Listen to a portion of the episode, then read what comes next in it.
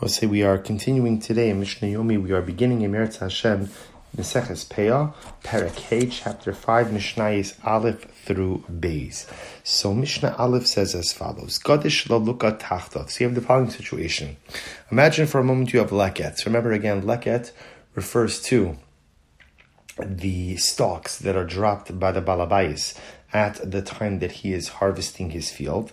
So the following situation, we have a pile of wheat that was put on top of stalks of leket. So remember again, stalks of leket are normally reserved for the poor.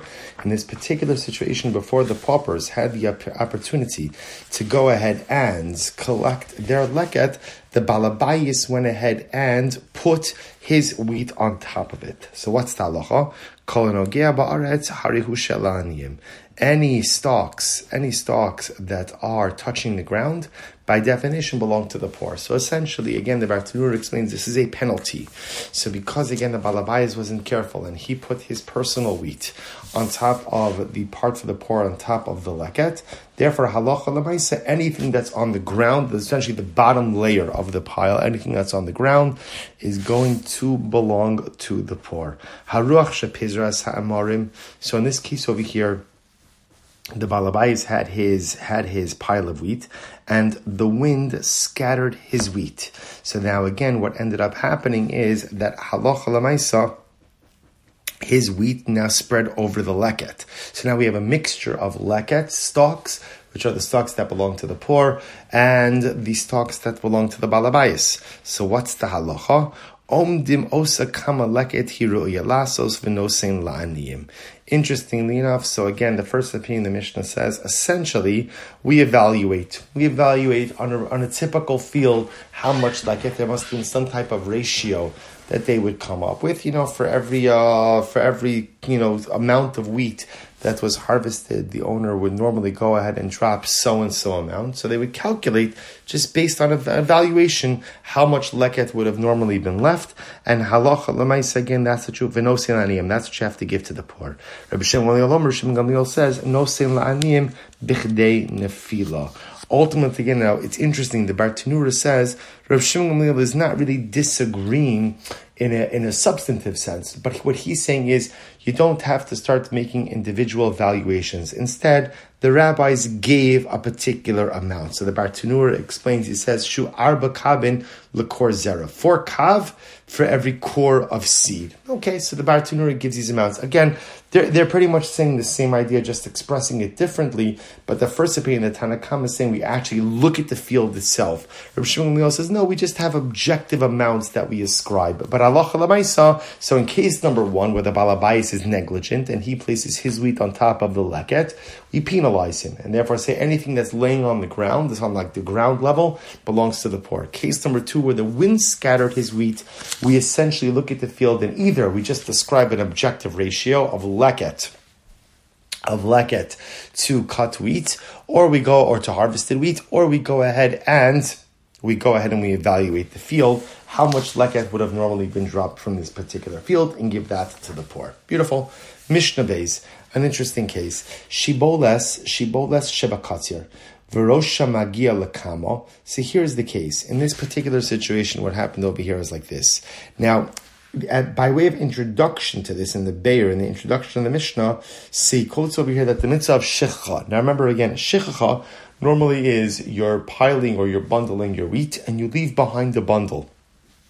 It's interesting to note that the mitzvah, we actually saw this in Parak Dalid, that the mitzvah of Shechacha doesn't only apply to bundles, but also applies to a stalk that you forgot to harvest. So whereas leket, leket is a stock that was harvested and dropped, so shichacha could either be a bundle that was left behind or a stalk that was just not harvested, a stalk of grain that was not harvested with the rest of the stalks. That also becomes shichacha. So now here's the shaila.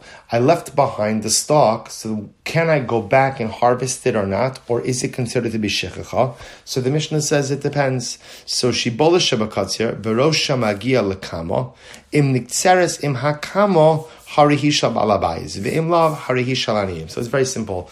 Essentially, if the solitary stalk when bent over, right, when bent over, or I should say, is when the, if the solitary stalk is close enough to the wheat, to the wheat stalks that the, that the owner is about to harvest, to the point that he could harvest all of them at once, right? So I'd be able, if I'm the farmer, I'd be able to take the wheat I'm in front of and grab the stalk that are left behind. I could grab them all in one handful and harvest them at once then ultimately that stock belongs, that solitary stock belongs to the balabayis. But if, however, the solitary stock is so far from the other standing wheat that halacha lamaisa, that halacha lamaisa, one could not grab it with the rest of the standing wheat, ultimately, again, then it becomes like shichacha and becomes the property of the poor.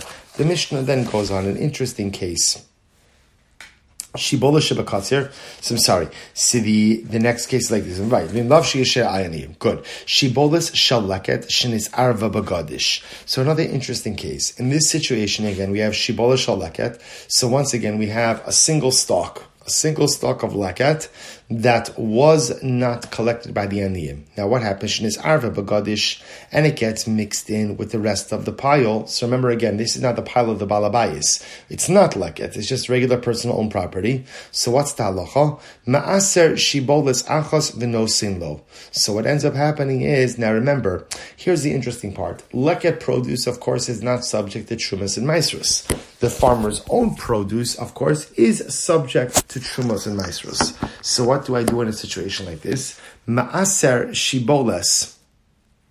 So ultimately, the farmer separates meiser from one of the stalks in the pile, because obviously we don't know which stalk is the actual leket, and ultimately again gives that stalk, gives that one stalk ultimately to the ani, right? And essentially they do a swap. So the owner gives the owner gives that stock to the to the ani, and the ani kind of gives his his you know his stock, or I should say, gives his chelek back to the farmer so that the farmer now is able to retain ownership over the rest of the pile.